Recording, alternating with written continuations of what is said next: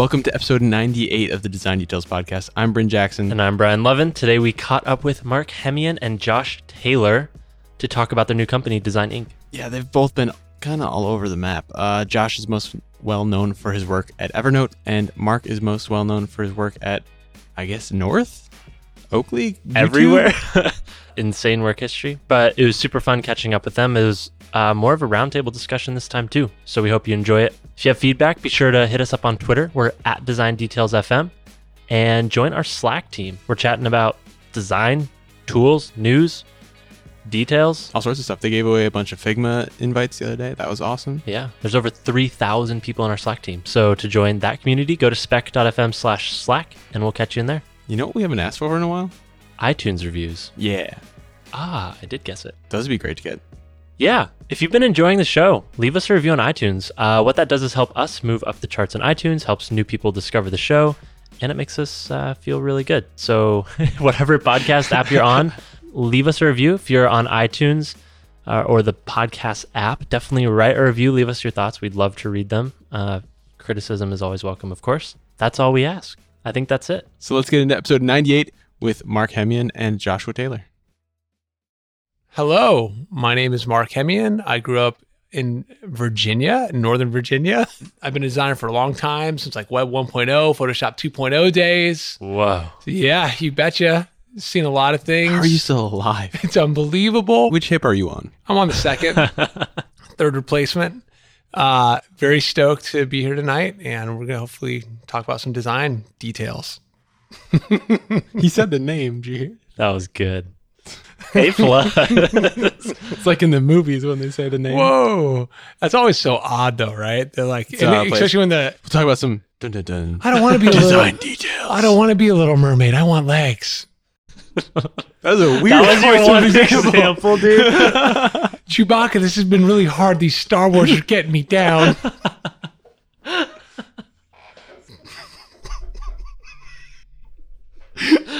Uh, beautiful. And it's all downhill from here. What just happened? I don't know how we got onto that. Oh yeah, I do. Okay. Me? All right. Hey Josh. Is it my turn now? Is he done with Chewbacca? I don't know, Mark. You got more? Oh, this is going to be good. Uh, my name's Josh Taylor. I grew up uh, all over, but that's irrelevant. I was Um, hoping you were just going to say there. I grew up. I grew up one one time. Uh, no, so so I guess uh, the reason we're here, Mark and I started a company together, um, Design Inc. Um, before that, uh, for the last year or so, a little less than a year, I've been doing a lot of uh, contract work with startups. Um, some of them really small, like pre-product. Some of them uh, a lot bigger, like your Airbnb and Credit Karma and ClassPass and a lot of that type of thing. And I just love those really early stage problems. Um, those are fantastic and just like really rich and full of. There's just like this huge opportunity with them. Um, anyway, it's cheesy. I like that stuff. Uh, before that, I was at Evernote for around four years. I was a design director there. Um, really awesome place. Before that, kind of ancient history, but I got my master's degree in Barcelona. I spent some time at uh, an in-house studio in Salt Lake City for a while. Which Um, one? It was not actually. I shouldn't say studio. It's more of like a company. It was literally the Salt Lake Convention and Visitors Bureau extension arm. It was. Pretty, I'm always surprised by how many design firms are in Salt Lake City. Salt Lake's awesome. Blows my mind. Salt Lake is. But a, you also like Oakland, so you're not really doing Salt Lake and Oakland have a lot in common. They're both amazing That places. doesn't. It's getting. It's sounding worse and worse. you just said you say liked. Salt Lake. No, I said I was surprised by how many people were in mm, Salt Lake. That's true. I inferred. Salt Lake is creating them because Salt Lake it's salty. spits them out. There's U- so much. Utah has a pretty rich tech history. Novell came from there. Micron had a huge place there. Adobe's there. It's interesting. It's true. Word, WordPerfect came out of there. Oh, Yeah. Old school though. That's old school. I don't know if you guys remember that. You did the thing. You laid the thing over the keys because there was no like. There's no UI really. It was all command based. No. Blank stares all around right now on the WordPerfect. on all three fronts. On all three On fronts. all three fronts. I remember using WordPerfect, You do remember using WordPerfect. Okay. but. I didn't have a thing I laid over the keys. Yeah, because like future iterations, they started building UI, but early early days it wasn't that way. You had to do like if you wanted to print, you had to like Control P, and that's how you print, or Control F twelve. And so the only way to know how to do that is you literally had a paper template you'd put over your He goes, "Yeah, I've been. A, I told you before when I started. We've been doing this for a Old- whole old Tell me another Hemeon. story, please. Tell me about the before times. Grandpa Hemeon. Uh, Mark, for Yeah, context, what? Uh, so you've started designing together. Uh, what were you doing before that? Yeah. So before Design Inc., um, I had another. I I helped uh, start another startup called North. Um, the premise of North Technologies was to try to build a sequence of apps until we found one that really had product market fit. We saw that there was a trend in angel investing where you know if you really wanted to be successful, you kind of had to invest in like ten to twenty companies, and so. Um, my co-founder Kevin and I thought, well, gosh, why don't we just build 20 companies? And so we raised enough money to give us enough runway to build one every four months. And uh, the second one we built was called Watchville. It did really well. It's a it's a wristwatch news aggregator app, and that led us into merging with a company called Hodinkee. And so, you know that that was about a year and a half or so, and it went really well. And so that kind of went on. Kevin's now the CEO of Hodinkee. He's doing really great. Prior to that, uh, worked at YouTube, worked at Google, did a bunch of design stuff there. Um, was lucky enough to do a short kind of two month stint. Uh, we're helping on the self driving car, helping with some UI stuff there. Prior to that, had another startup that uh, that's actually what brought me to YouTube called Fflick, and YouTube acquired that. And then I don't know, we can keep going back. There was I You worked get really angry about t-shirts. yeah, yeah. There's some t-shirt companies in there designed by humans. TeeFury worked at Digg, was a director of design at Oakley, and yeah, so I've worked all all over the all over the map. Small companies, big companies, e-commerce, consumer, enterprise, and the one common thing actually is uh, product design as a profession is very new. I would even say it's only four or five years new because what's happened in the past is you've had all these graphic designers who really kind of were heavy into brand, heavy into marketing, and somehow we had to take these folks and introduce them to this idea of product design, designing software. And it's there's still a huge disconnect. You know, you got you got folks coming out of getting their master's degree in HCI or whatnot, and like they're really killer at UX, but they have no soul. I mean, they have a soul like inside their body, but they don't have the aesthetic and the taste sometimes that you can get very strong from the brand side. And so you're getting these like one-legged designers who can't. They Is that a shot at me? I don't know, man. I don't know. I let's. I we got- limp let's- in let's- here and suddenly everything's one-legged. Oh yeah, he got hit by a motorcycle. So I was on my motorcycle. he, You got didn't even hit, pay attention. hit by another motorcycle. No, you got hit by a car. Yeah. It ran a red light and hit your ankle. Um, The car don't- ran the red light. Let's Dude, clarify. The car ran the red light. Bryn hit was not. And he- it's not your fault. But dude, don't transpose, bro. You got more self confidence than that. You don't need to take that on you like that. It's all good. You're a beautiful person, man. Just feel it. No, but really, I think, like for example, when we were at Digg, we we not only did we do the UX and the and the UI, all the icons, but then we actually had to do all the front end engineering. There was it was very blended, and I think that those roles, it's been this. You know, you can be a you can be a very effective designer at Google, Facebook, these big folks by specializing. You can be like a really badass icon designer and go work at Google and have a really wonderful career because they they can afford that specialty. But for a lot of startups, you just can't. You have to be more of a generalist to be really effective uh, and to be kind of valuable to anybody. So I think, you know, for folks who are listening to this and they're just kind of coming up, absolutely experiment with interaction, with UX, with this, you know, even if it's just um, thinking through, looking at an existing product out there and kind of rethinking how it might be better for you. I don't know. I, we, I don't want to keep ranting, but uh, we can go. I can talk all night on this. You got some things in mind. I got some things in my mind. I mean, I think there's something re- really interesting in there too that's uh, that you kind of touched on about like how new product design is, and I think it has a lot to do with where where we've come over the last literally like over the last century even. And I think that th- with the introduction of an iPhone or just these apps that we can literally have in our pockets, I think it's completely shifted how we interact with brands, interact with products. And literally like over the last century, really brands drove a lot of our experience and uh, media drove a lot of how we found out about brands. And so we'd find out about things through ad campaigns or marketing campaigns. And our first experience would be with the brand and second through then we'd finally discover the product.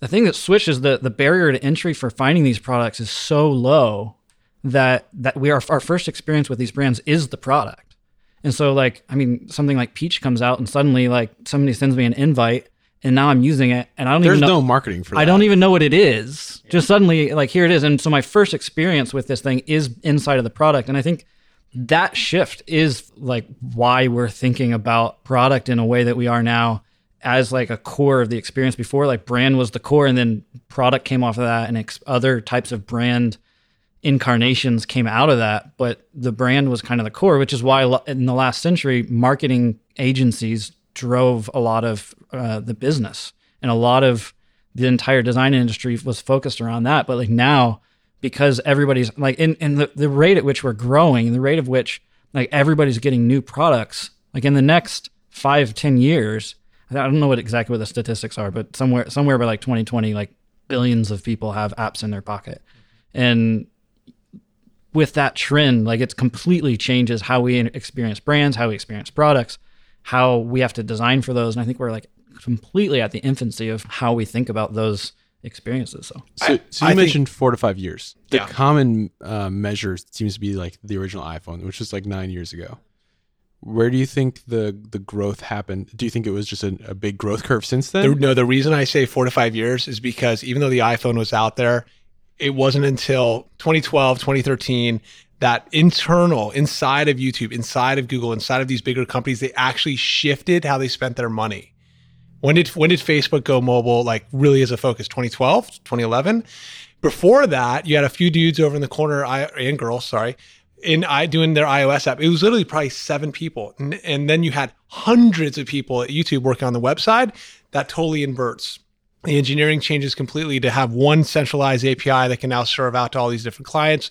That took two years to for all these broader you know technology companies to really make that internal shift, and many still haven't made the shift. You know, it's still like a thing to talk about. It's still like a thing internally that that I know that companies struggle with, and so that's and even so, you know, I love what Josh says about product being brand and how that is your introduction to your introduction to the emotional um, feeling that you may have towards something. And it's interesting to watch more traditional kind of like what you know physical goods products like you know uh, some board shorts or uh, uh, you know a healthcare product or something. How they're how sometimes the first touch point you have with them is through like e-commerce for example or through maybe even social you know so you see something on instagram and that's kind of your first introduction to a new kind of backpack or new kind of jacket. It's not going into a store. It's not browsing the old way we used to. It's so anyway i'm kind of like meandering around a little bit. So that's why i say and even the last four four years five years i could even compress that even further. Because i think like for example youtube's first ios app was not amazing. You know i helped a little bit on that a little bit but i think just now they're kind of getting it with having you know being able to keep a video playing while you're still searching. Like that's a very simple mm-hmm. thing but it's interesting how it took it took a while to figure that out. And it took a and even with facebook's home feed you know facebook's did they did paper and they played with all these other things well turns out you know people just want the feed because on your phone with your thumb it's way easier to consume that way paper was beautiful and great but it didn't it was killer ui not the best ux you couldn't consume fast enough you couldn't get it fast enough and it's like on search and Google search, you'll see these explorations where people put the results in like a grid. Our brain doesn't process it like that. It wants hierarchy. And so, but it's taken us a while to kind of learn these things. And so I'm really stoked for the next five years. Who knows? I mean, five years from now, I have no idea where any of this is going to go. And the reason we started Design Inc. is frankly, IDEO and Frog and these folks way back in the 90s or in the 80s even in some cases saw that hardware and software was just kind of emerging what was a better way to think about the mouse or the better way to think about this interaction and i i want to we want to be the modern day kind of ideo focused on product design we think that that is going to touch not and not just the folks here in san francisco it's going to touch every company you can think of is going to have some technology arm something that we interact with every day from your refrigerator how it orders food or how you interact with it to how you consume media. It's like there's no kind of limit. And we are seeing a massive vacuum in product designers. There are not enough. Engineering is compressed now eh, where people are coding things so quickly that there is product design really can't keep up, in my opinion, at all. And usually the ratio is like one to ten, which is a bet that one designer can keep up with ten engineers. No question. Flying. Right. We- and that's actually like kind of a good ratio in a lot of places. Like one to 10 is like, oh, Yeah. this is great. We're one to 10. And it's still. In the last few days, Oh, it's they're saying that they have enough designers. Right. They're like, oh, we're finally at one to 10. This is awesome. I'll tell you this: when we announced Design Inc. on Friday, you know, we put up our website designinc.com. Plug. Sorry, thank you. Uh, I'll pay you your sponsorship fee. I'll give you a buy you a drink or something. Thank you. That's recorded. Drink of water. You're welcome. but literally, we had we had we've had tremendous amount of inbound, and a lot a lot of the inbound initially was was kind of smaller startups, smaller groups. But I mean, we're talking 30, 40, 50 companies in just the last few days for like, we need help. We can't find a designer. We can't hire somebody. And I tell you, if there's if there's folks listening all across the country, I mean, we got to figure out a better way to kind of make a can make a match between. I know there's designers out there who need work, and I know that there's startups who are looking for these kind of folks. One of the problems that needs to kind of happen though is a lot of these startups. I don't want to say need to lower their standard, but in a sense, they need to kind of just either learn design themselves and get going and start building their MVP, or they need to kind of find somebody outside the valley, perhaps, you know, go out somewhere else and, you know, for five grand, you can get some killer design.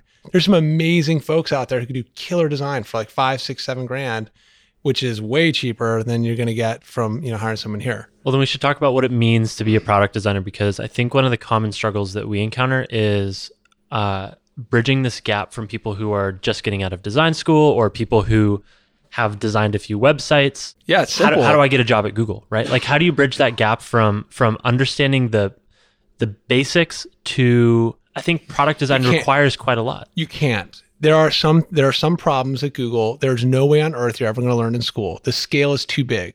Google, Twitter, Facebook, whoever it might be, there's such massive you're you are you're going to have no empathy on how to design a UI that needs to work in German, needs to serve a billion people. You're just not going to get that you you're not get that case study in school. At some point, I think PMs and designers go away and it blends into one person. I Product really designer?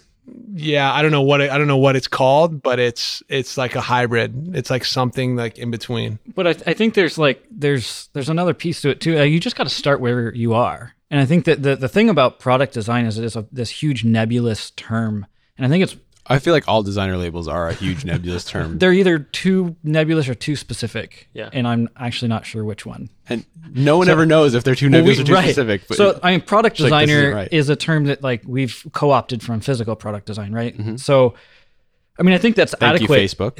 Yes, uh, I think that's adequate in some ways, but but it's also this huge term that talks about like we're designing a product, right? And that, that is there are so many pieces involved in that that touch every piece of a successful business, at least.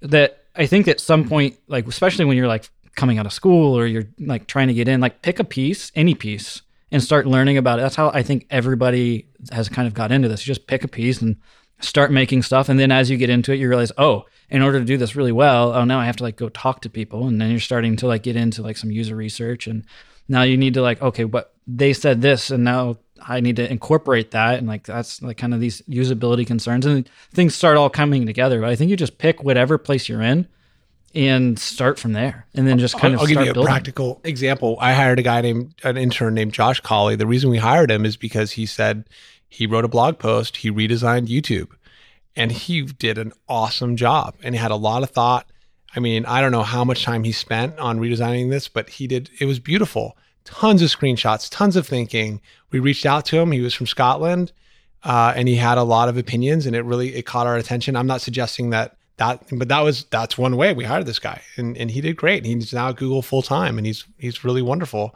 because he had an opinion. He had so he had an itch he had to scratch. One of the things i love is when i'm interviewing younger designers or new folks coming up is that it's just kind of in them they're not doing it because they think it's the next investment banking thing. They're not doing it because it's a trend. They're doing it because they love to design stuff. They see things that are a problem and they want to make it better.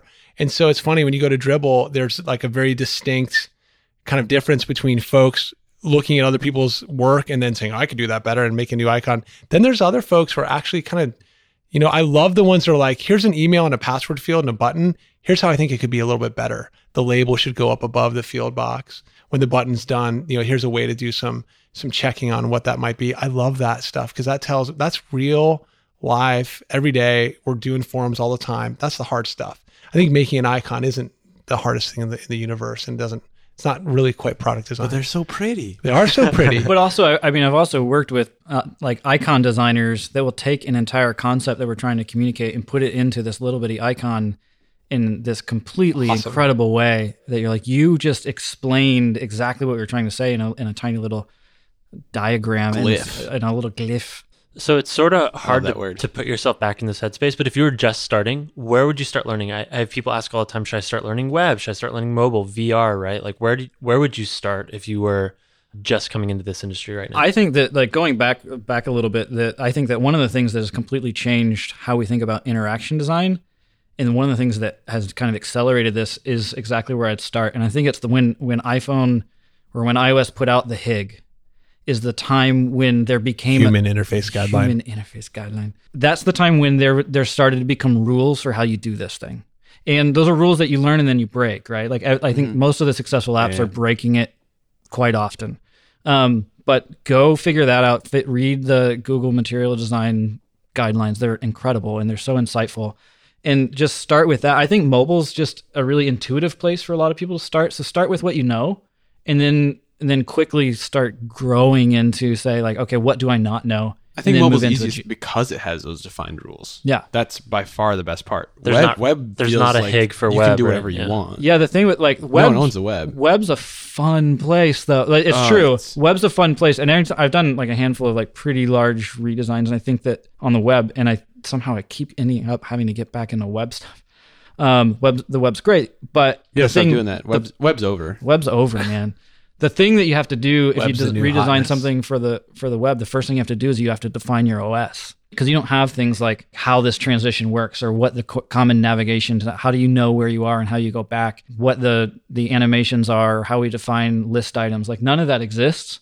And so the first thing you have to do is essentially like create your own S- OS, and like it's essentially what Apple and Android already have in place. So like start Mm-hmm. with their rules, and it's like there's it's a huge learning thing, but it's also like a good place for you to start being able to piece all these things together, and then just tweak a little bit here, and this could be better, and this could be different. And I think that's kind of how most of us have learned. I love Infinite that. tweakage. I love that. I think it's a design exercise just to read the material spec and try and understand like whether you agree with it or not, why a decision was made, like why why they want certain amount of space and type and Do you guys just ever like sit down and just read the the HIG or the material design spec? I go back to the material design one all the time. See, But but I- but I use them while I'm doing that. thing. referentially, yeah. Yeah, I mean, I don't. It's not like I read You it. just sit, I don't like doing it at sit back in night. the shower with like a glass of scotch and like I need some reading material for this somewhere in evening. Oaksterdam. That's only ha- that's only happened one time, and it was a, a dark place.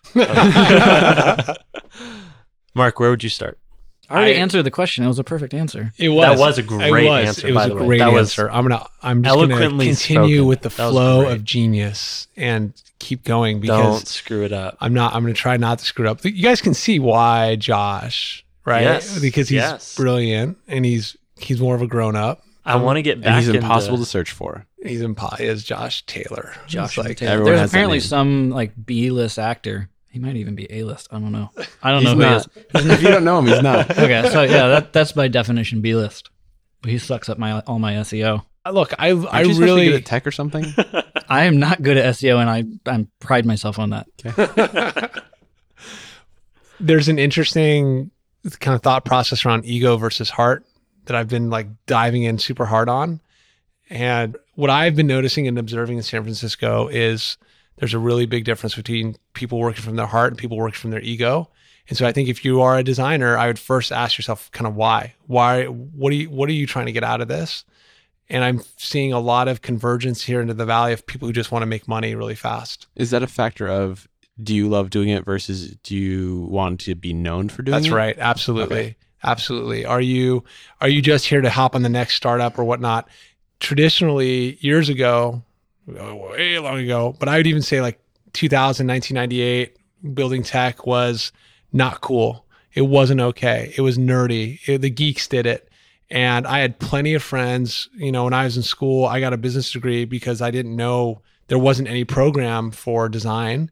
And I hid everything I did. I worked at a startup during college. No one cared. And they made fun of it. I worked for a speech recognition company and like, oh, you're making robots talk? And I was like, whatever. That's to, awesome. to make it worse, I was playing lacrosse where I was going to school, and and a lot of those guys, you know, just they're you know they went on to be accountants and lawyers and these kind of things. Just no, like no one cared at all. You know, the only way you could start is just by starting and working on things that you kind of cared about. So it's hard for me to figure out like how do you start? I don't know. I mean, literally since I was young, since you know 10, 11, either I was playing games or trying to write a game or trying to code something like even in basic or whatever. There's just a genuine curiosity that comes. And I think you need to be very self aware. If, if you don't have that curiosity, don't do it. You know, I've startups for me and design and technology is a lot like playing in a band. You know, there's folks come out here and they want to build companies, but they don't know how to play the guitar. They don't know how to play the drums. They don't even know how to write music or read music. Guess what? You don't get to make a band then. You don't get to be in the music industry. So if you're not willing to kind of like, and I know I'm kind of diverting a little bit, but I, th- you know, folks like, I want to get into the tech and they feel like design is like the, the path of least resistance sometimes. So I hmm. kind of want to call that out a little bit and say, you know, I don't know that.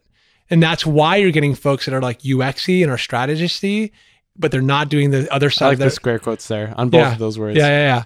And because I think there's, I think it's crazy. I think you have to, if you're a designer, and even when we talk about product design and our copy and design Inc., we are qualifying it by saying software design or digital product design. Because I think, you know, I've talked to friends and others, you know, like, hey, don't steal our word, like industrial designers and other folks. Anyway, sorry. Coming back though, frankly, if I shouldn't have to tell you where to start, if you're a true designer, I shouldn't have to tell you. You, it should be True designer. I'm serious. It should be inside of you, and you should have already been designing stuff. Show me what you've been designing. Like what? Like what thing have you? I mean, you you have to, had to have had one friend or someone's cousin or something that said, "I need this thing designed." Why did you not jump all over that and just do it? If you didn't, then you shouldn't do this. It's not in your soul. Go do something else. You'll be happier. That's why Josh is here because he can give you like an actual practical answer that you can take action on. I would just I would just rant. Uh, But let me say this: the other reason why we started Design Inc. The folks that we that we hire and the folks that we care about and that we want to spend time with are folks who have built companies, who have worked at technology companies, who are the real deal. You know, they've earned their right to call themselves digital product designers, software designers, internet, whatever you want to call it nowadays, whatever it'll be called in five years. And that's and that was really important to us. You know, you're not going to find folks at Design Inc. that are agent agency people. No offense to agency people. There's a lot of good work there, a lot of hard work that happens, but it tends to breed more marketing, more brand, you know, and that's not really the work we're interested in. We're interested in the really, really hard stuff.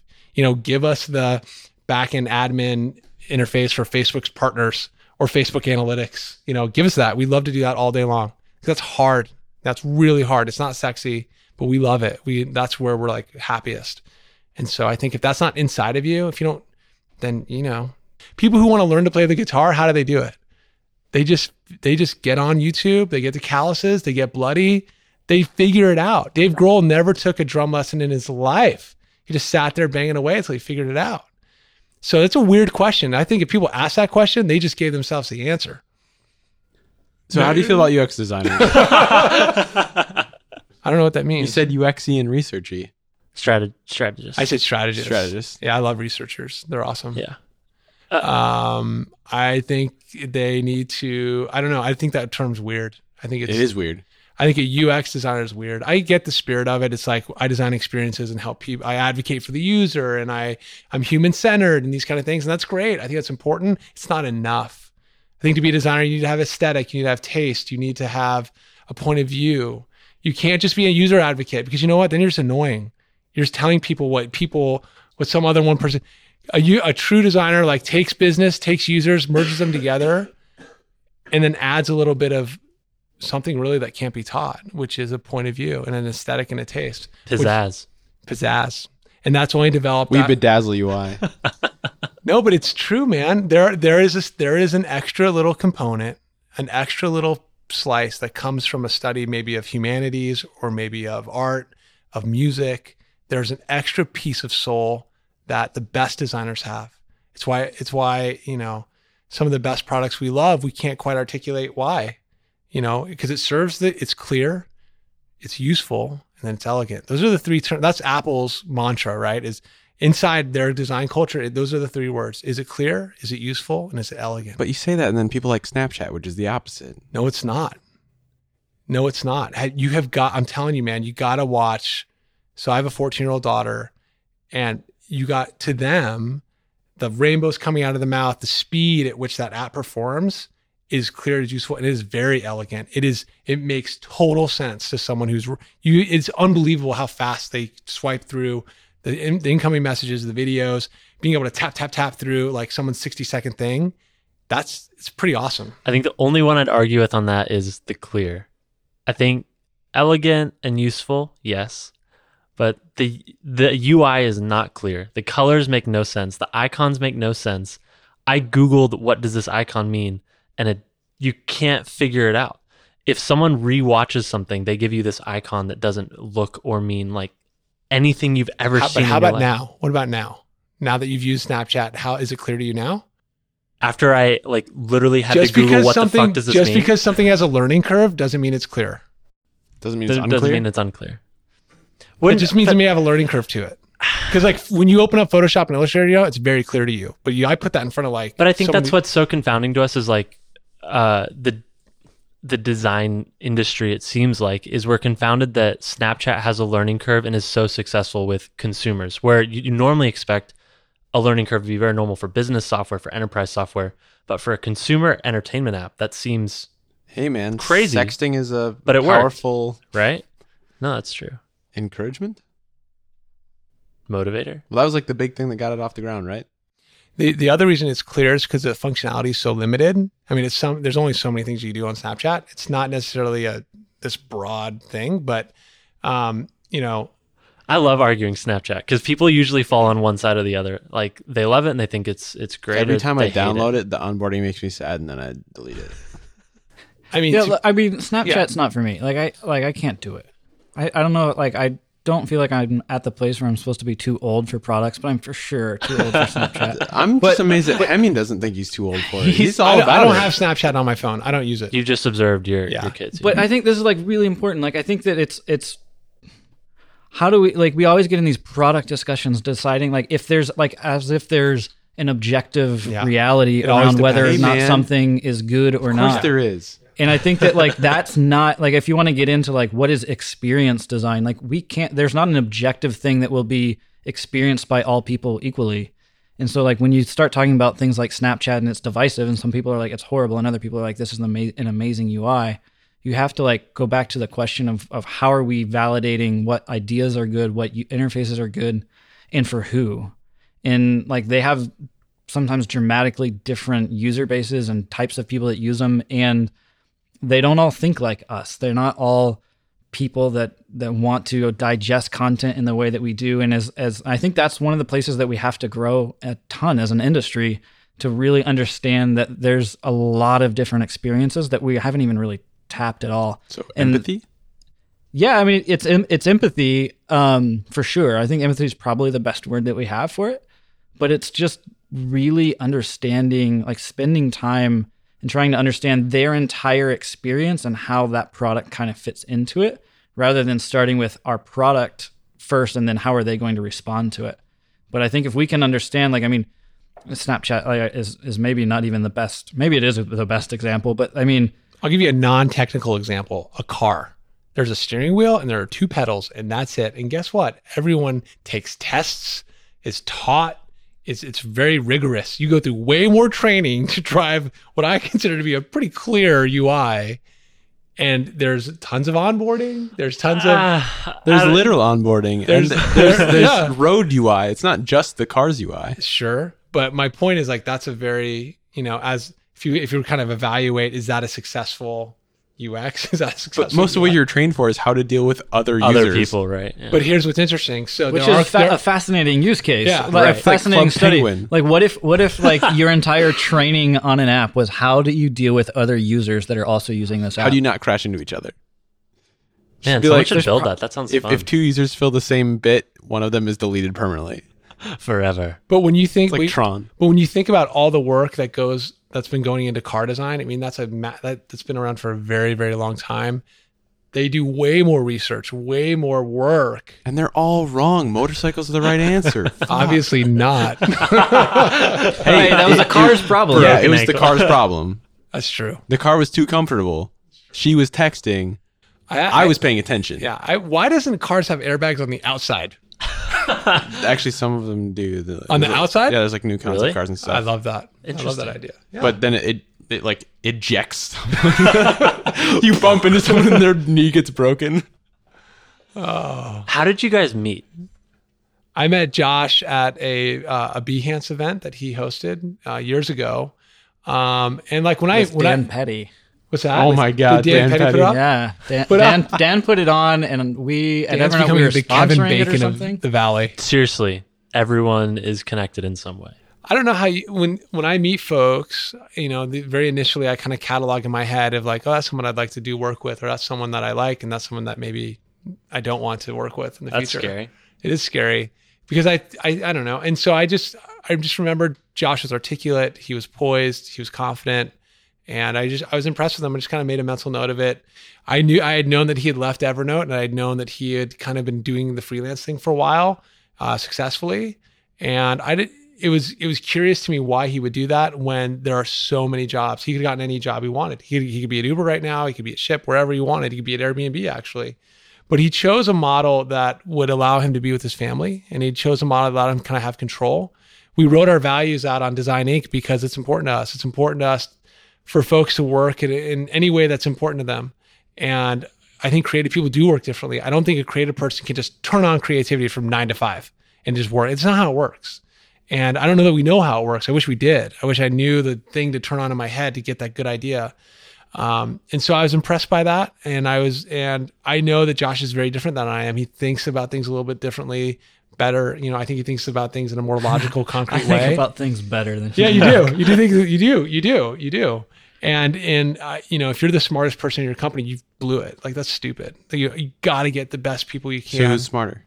He's smarter than me. Yeah, No. for sure. So, Josh, First of all, this is do you a feel weird, like you've blown this it? Is a weird This is maybe a weird conversation. meta conversation This, to have is- right this is now. a weird Yeah. I don't I- mean to put you on the spot, but that's how I feel. You know. I mean, in general, I th- this is a philosophy from a lot of. I mean, this isn't our philosophy, but you always want to be around people that are definitely better than you at something. And and I think that uh, I mean that that's true of of each of us. There's certain things that I'm just super not very good at, and, and Marc is. And there's Painting waves. I don't do the painting true. waves we don't thing. sell paintings in Design Inc.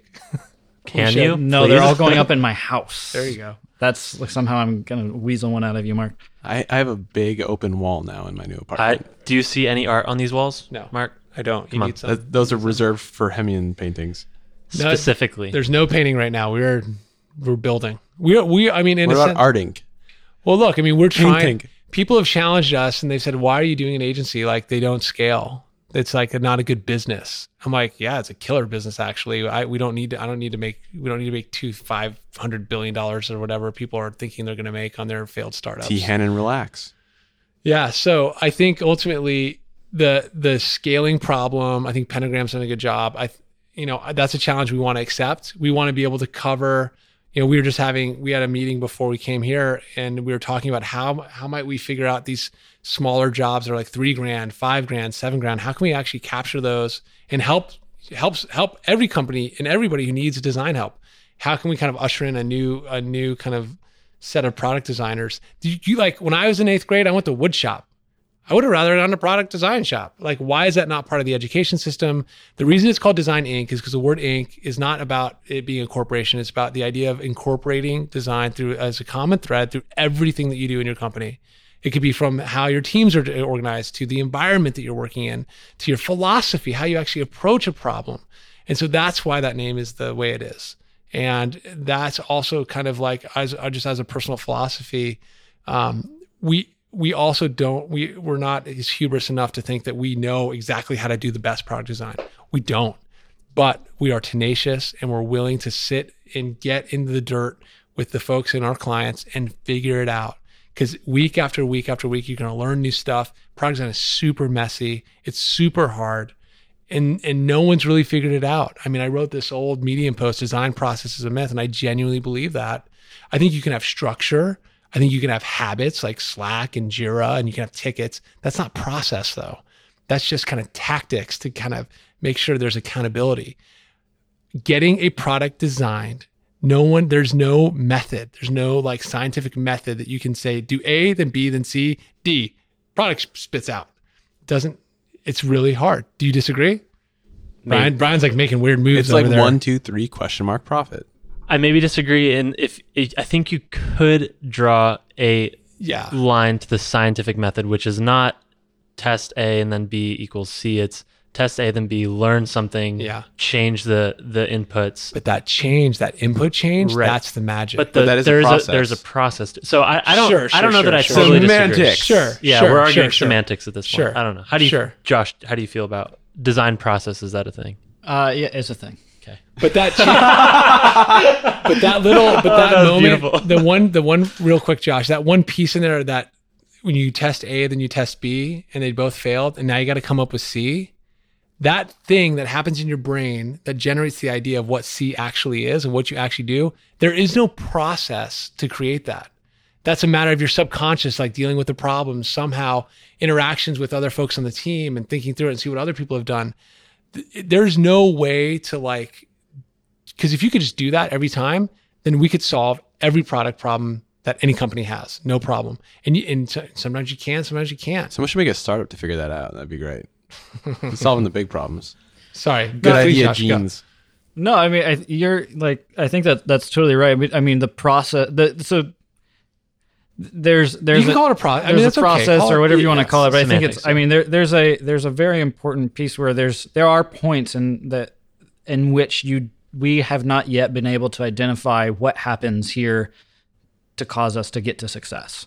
Um, but there are multiple steps in any given thing. You can kind of roughly say that, hey, let's follow these four main steps. And there's a discovery phase. And I mean, this is kind of essentially like we took some amount of process and structured our company around it. But there's there's a discovery phase, right? Well, even there, like there's things that we do, and that, but there there's also an intangible in there that we're waiting for. So we've basically created a space for discovery rather than saying here's if we follow these three things then there's a, a matter of like we will reach success i think that's the that's maybe the piece you're objecting to but i think that there is a process that we set up that basically knowing that we follow this process is the best way to get us closer to being able to achieve the epiphanies or whatever we need to achieve making making the best chocolate chip cookie in the world, you can follow a process. You can measure the ingredients specifically, get the oven the right temperature, the right baking stone. You can do that over and over and over again perfectly, and you will always get the most delicious chocolatey goodness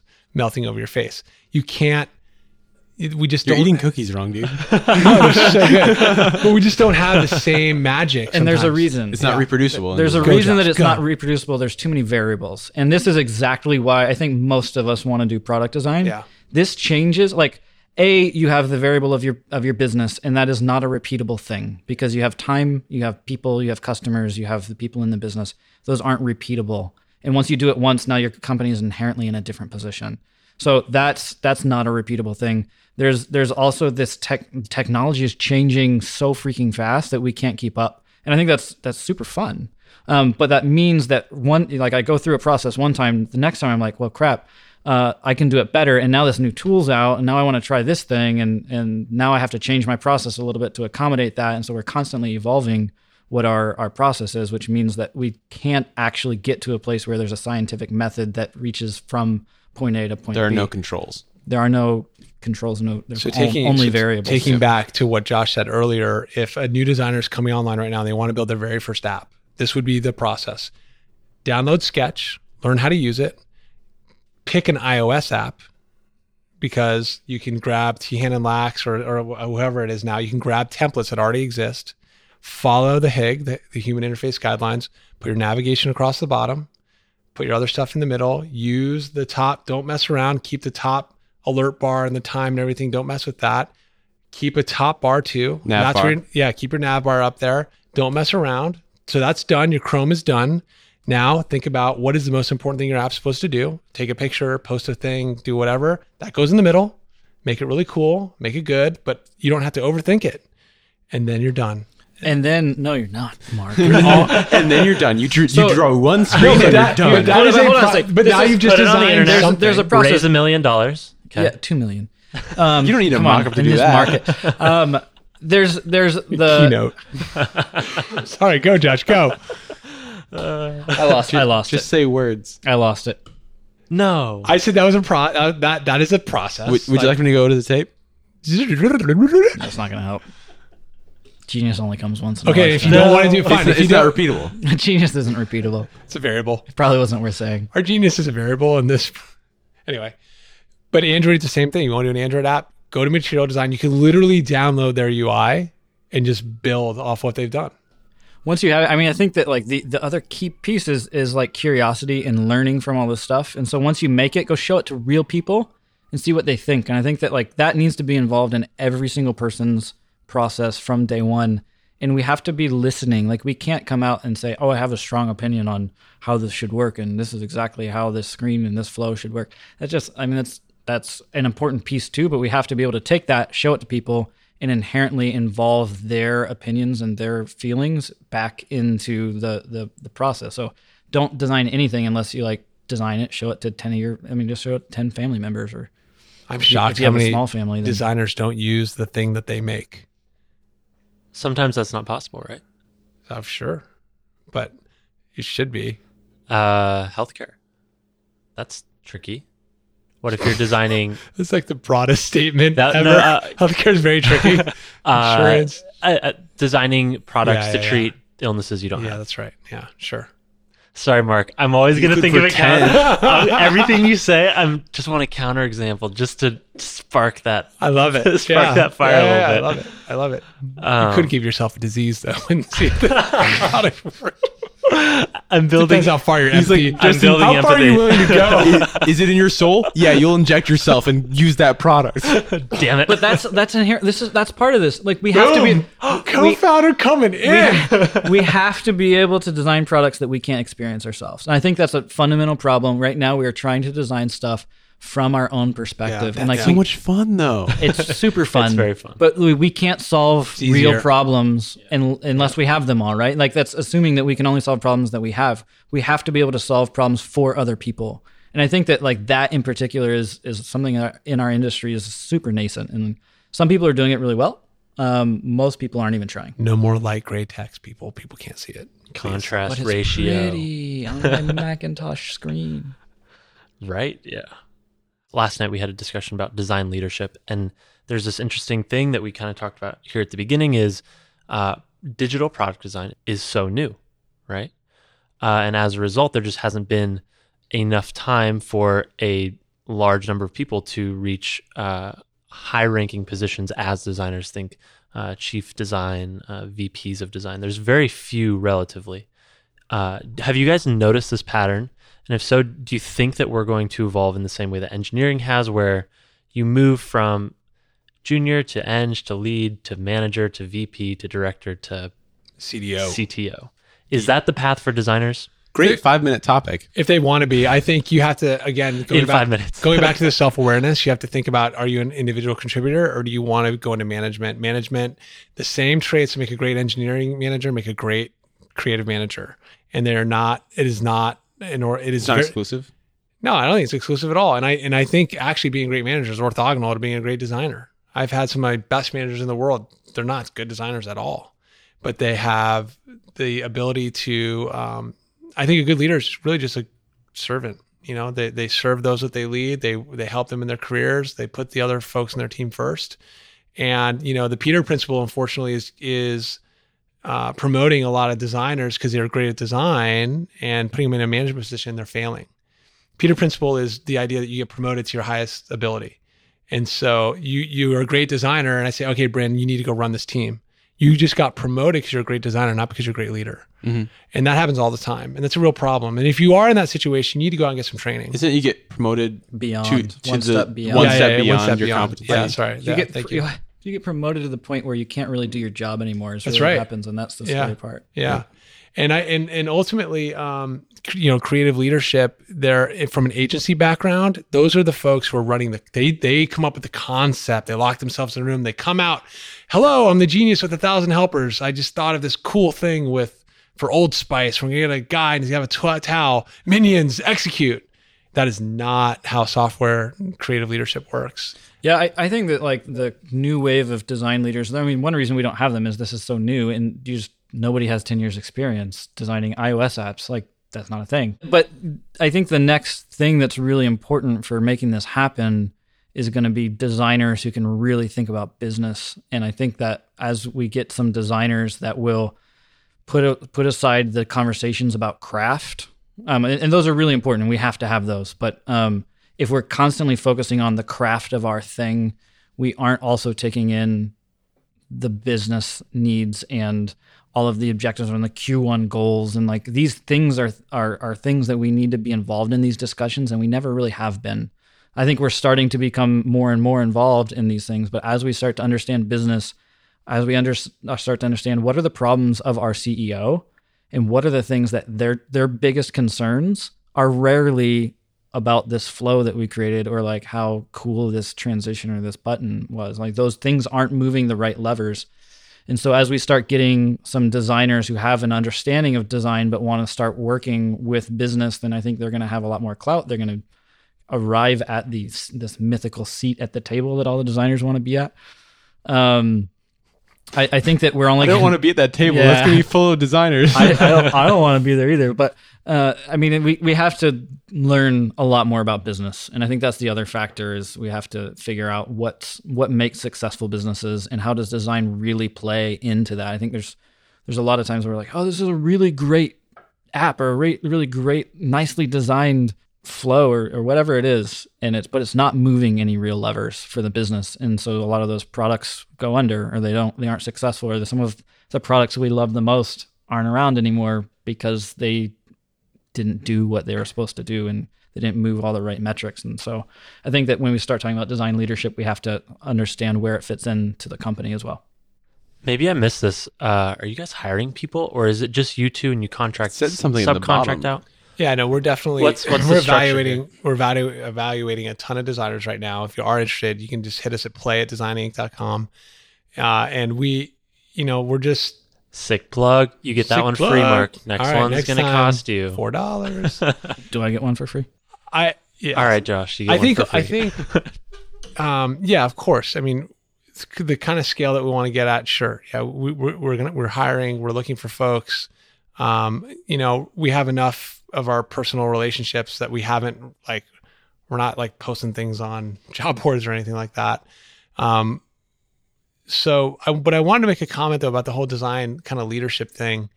Again, it comes back to that self awareness of heart versus ego. You know, why do you want to lead people? Like, why? You want to inhale the flattery because you want to think you're a boss?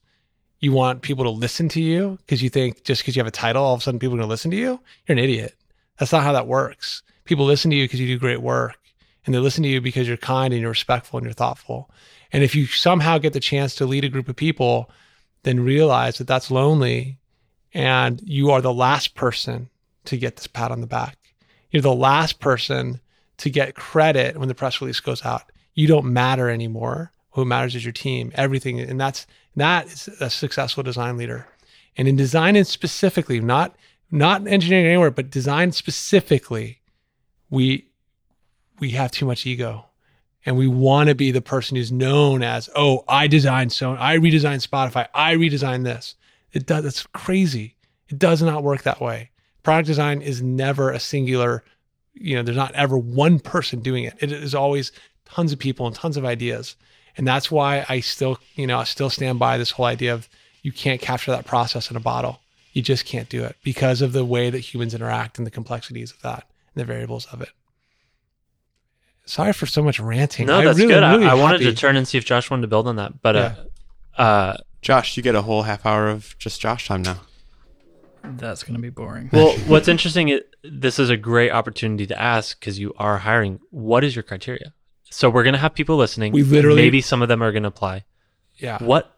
we wrote What's- it we what's- wrote it on our site we wrote Yep. our like so um you know we wrote our belief statements what we believe to be true. We say if these things resonate with you you know talk to us. Things like you know think and we borrowed if you read these things we've borrowed them from all over the place. You know done is better than perfect and fast is better than slow and you know different ideas like that. But I think that like it, it comes down to like curiosity.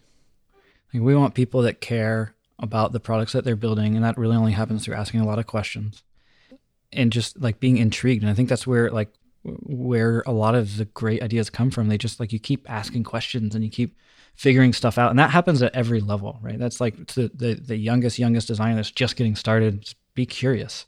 So I think curiosity and, and humility are like two of the character traits that, that I mean, there's a lot of others, but the humility, like we are going to work with uh, a variety of different people, some of which are crazy people. Uh, you have to be able to just go with it a little bit. And and people that can that are pretty chill and relaxed and we can accomplish like kind of whatever comes at us like we're trying to accomplish some pretty nebulous and pretty hard challenges. And that's only going to happen if you can kind of go with the flow. Like there is not an exact way that we do this and it's not like you do this and i've done this 10 times before and so you know i this is how i work and i, I think that we want to be flexible and we want to to have be like humility and, and curiosity are, are two huge things for me How do you evaluate hard skills? The Uh, pixels people ship. I, I'm frankly going to look at what if if their if their portfolio is full of a bunch of mocks and nothing shipped, I won't hire them.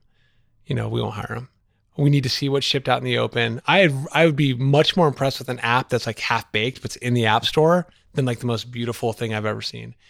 The only and the reason is because I know that poor designer had to fight tooth and nail to get that thing out there. Pixels lie, man. Pixels do lie. You know, pixels do lie. They lie a lot.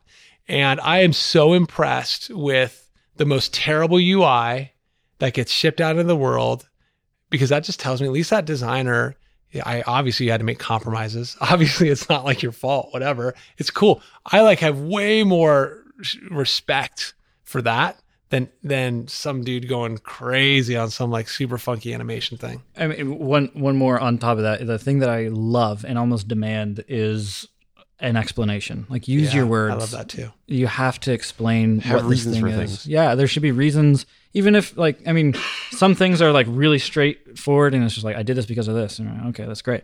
Um, there's there's others that take a lot of explanation, and we want to see that what we're really. Anytime you look at like a portfolio, it's really. I always thought they're like quite funny because it's you're looking at what someone has done in the past, but who cares? All I really cared about is can you do it again in the future? And so we need to see something that that shows that if you've done it in the past, we, that can you do it again in the future? And the only way to really start getting into that is tell me what you did. And it's too hard to to see to just look at a bunch of pictures. Explain it. Don't just show me something pretty one time. And the best way to explain something is by playing with it on our phone or on the web or wherever the app is. Cool. And, and you've had to have shipped something. I don't know. I think it's be really hard for because even college. Like I, I interviewed a college kid today, USC kid. He interned at Square two summers in a row. oh, Louis. Yeah, Louis. How do? Who is this kid? Wow. Spiral stairs. So Oh, ju- I if- just talked if- to. I just talked to him today. This is know? a perfect example of how small this industry is. Sure, That sure. that just happened. Yeah. So I, you know, I don't know how he It's got. uh, Louis Harbo, right? yeah, I don't know how he got my name or anything, but um, that's that's a good example of someone. He's still in he's in school, and you know we talked about what he's done in the past, and that's that's great. It's a good example. He could point to things. You know, I think the next step, if we were going to do something uh, together, is I would because we're in a different place now where our clients are kind of our priority. Um, I would probably put someone like that on a job that we've already done some pretty broad brushstrokes on and have them kind of feel more of a kind of production artist kind of a thing, get a feel for how people communicate, their style, how rapid they are, um, their attitude, if they're if they're just willing to to just be resourceful, you know, that's a big thing. Like a lot of folks are like, oh, I didn't get the, I didn't get the client. The client didn't tell me anything, so I didn't do anything. No, you gotta like figure that out. You gotta like pull pull out that conversation and communication. And sorry if I've I've I- missed but- this on the site. Are you guys building an office? Are you or putting together an office? Or is this a remote We- job that You'd have to people live can? in Oakland, and that wouldn't be. we talked good. a lot about we we believe that creatives need a space to go to. We like the WordPress model where they have this beautiful office here um, out in, off the Embarcadero. People go to it if they want to to clear their head. Um, we don't want that burden though of I I would not like if Bryn kind of worked worked with us. I wouldn't want him to feel like he has to go there and that he has to show his face and that he has to be a part of it. Part of our model is when we have clients, we're gonna have to go spend some face time with them to kind of kick things off. So you know we also it's kind of a digital nomady kind of thing. You know, we we got to figure that out. I I think we're to come into a situation that's kind of somewhere in the middle. Where we're going to have creative spaces we can go, we can host meetings, have meetups, events, these kind of fun things. Um, but it's okay if you don't want to show up for two weeks because you're in Greece. That's okay. We we're down with that. That's how the new world is. I think that's how like the next ten years are going to be. And companies that don't provide for that kind of a working style are not. I don't know they're going to do too well. But like I think the the the communities that of of people get, all getting together is a really important piece of designing great products Yeah. and seeking that out as a designer is a really important thing that you want to be around other people and learn from them and Yeah. Get critique from them. And i think that like that's that's why so many people have been going in house to like all these awesome companies because there's other amazing designers there and you get to work with them and hear from them and and do a critique with them and hear about like this is again it's moving so fast. You want to surround yourself with the people that that you can learn from. So, so you just do that. So i think that's something that we're going to have to kind of set up so that people have a place to do that. And, and some of that will be in a physical space some of it i mean there's a ton of great designers that aren't going to live by us and we want to make an incredible place for them to design as well so some of that's going to have to be online or i mean there's tons of great tools now for kind of simulating that um, not in a physical space but that's something that people have to learn is how to how to work remotely and what that communication overhead really is. I don't know, you know, it takes a lot of personal motivation to like keep people abreast what you're doing. You know, but I could see I could see a situation where someone's like traveling the world for a year and and they're one of our best designers for Design Inc. and they're keeping their clients happy and things are good. You know, we talked to a company today, their whole engineering team's in Barcelona, but they're a tech company here in San Francisco. But everything they do is in Barcelona, and that's rad. And they they like they all they use Jira, they use Slack, and they're gnarly. They do agile better than a lot of people I've ever seen. Like legit continuous deployment, like squashing bugs like crazy. And you know, it's rad. So good times. So if people are interested, they can email play at designing.com. play at designing.com Uh, they, or josh at designing.com Joshy. or mark at designing.com or hello at designing.com. or just go check out designing.com. And, just go to and designing.com and you know please show us your work let us know what you've done let us know what you've shipped don't mess you know don't waste our time we won't waste yours and let us know and you know it's good if you know someone that we know too. It's better to get a personal introduction because i'm going to back channel you. If i get your email i'm going to look up everything you do. I'm going to look up your facebook your twitter your instagram. Oh my god, what? It's true. You don't do the same thing? It's true. it is true. It's true. so you know don't be a cornball. Anything else you want to plug before you go? this, i feel like this has been a giant plug. But that's okay. That's kind of how it is anytime Marc's in the Yeah. room. that's not true necessarily Anything else you guys want to plug? We're over an hour, so we got to wrap it up. no yeah wrap it up Joshua N. Taylor on Twitter. joshua n taylor there's an n like nancy but not really nancy It's, I swear it's not Nancy. I swear it's Joshua, not middle name Nancy Taylor. joshua Is it just n at taylor Hemeon? sure yeah if you want whatever there's nothing interesting there That's true. He's at Hemeon in our Slack team. That's why. Um, I will say, like, the other thing is, I love, you know, if you just want to like send work and ask questions and talk, I do, I do quite enjoy that, despite what Bryn thinks. I do, I do, I, I genuinely do. Like, if you're Jaded old man. no, but man, it's it's so cool to see to see folks like, hey, what do you think about this? What do you think about that? I mean, I'm not going to be easy on you. You know, I'll tell you what I think. So just brace yourself. If it's not good, it's not going to be good. But you know, maybe- Hemeon's coming in. Maybe no, but then it, you know, but maybe we do build up a relationship, and Yeah. there's something we can do there. But Yeah. um, my best mentors have never pulled the punches. You know, they've been kind. You know, if people aren't honest with you, how can you make honest? It's hard. Yeah, Ah, it's shit, hard. we should have another episode about mentorship. That's a, that's a good one. Let's do We need, that. we need soon. we need we need more of it. We really do. Well, Agreed. we're all going to Epicurrence. Uh, are you going? i don't know To be continued. We're Most all of us are going going to to Epicurrence in, in a few weeks, so maybe we can do it then. Thanks for coming on, guys. thanks for Thanks having This us. is fun Thank you. So fun. That was episode 98.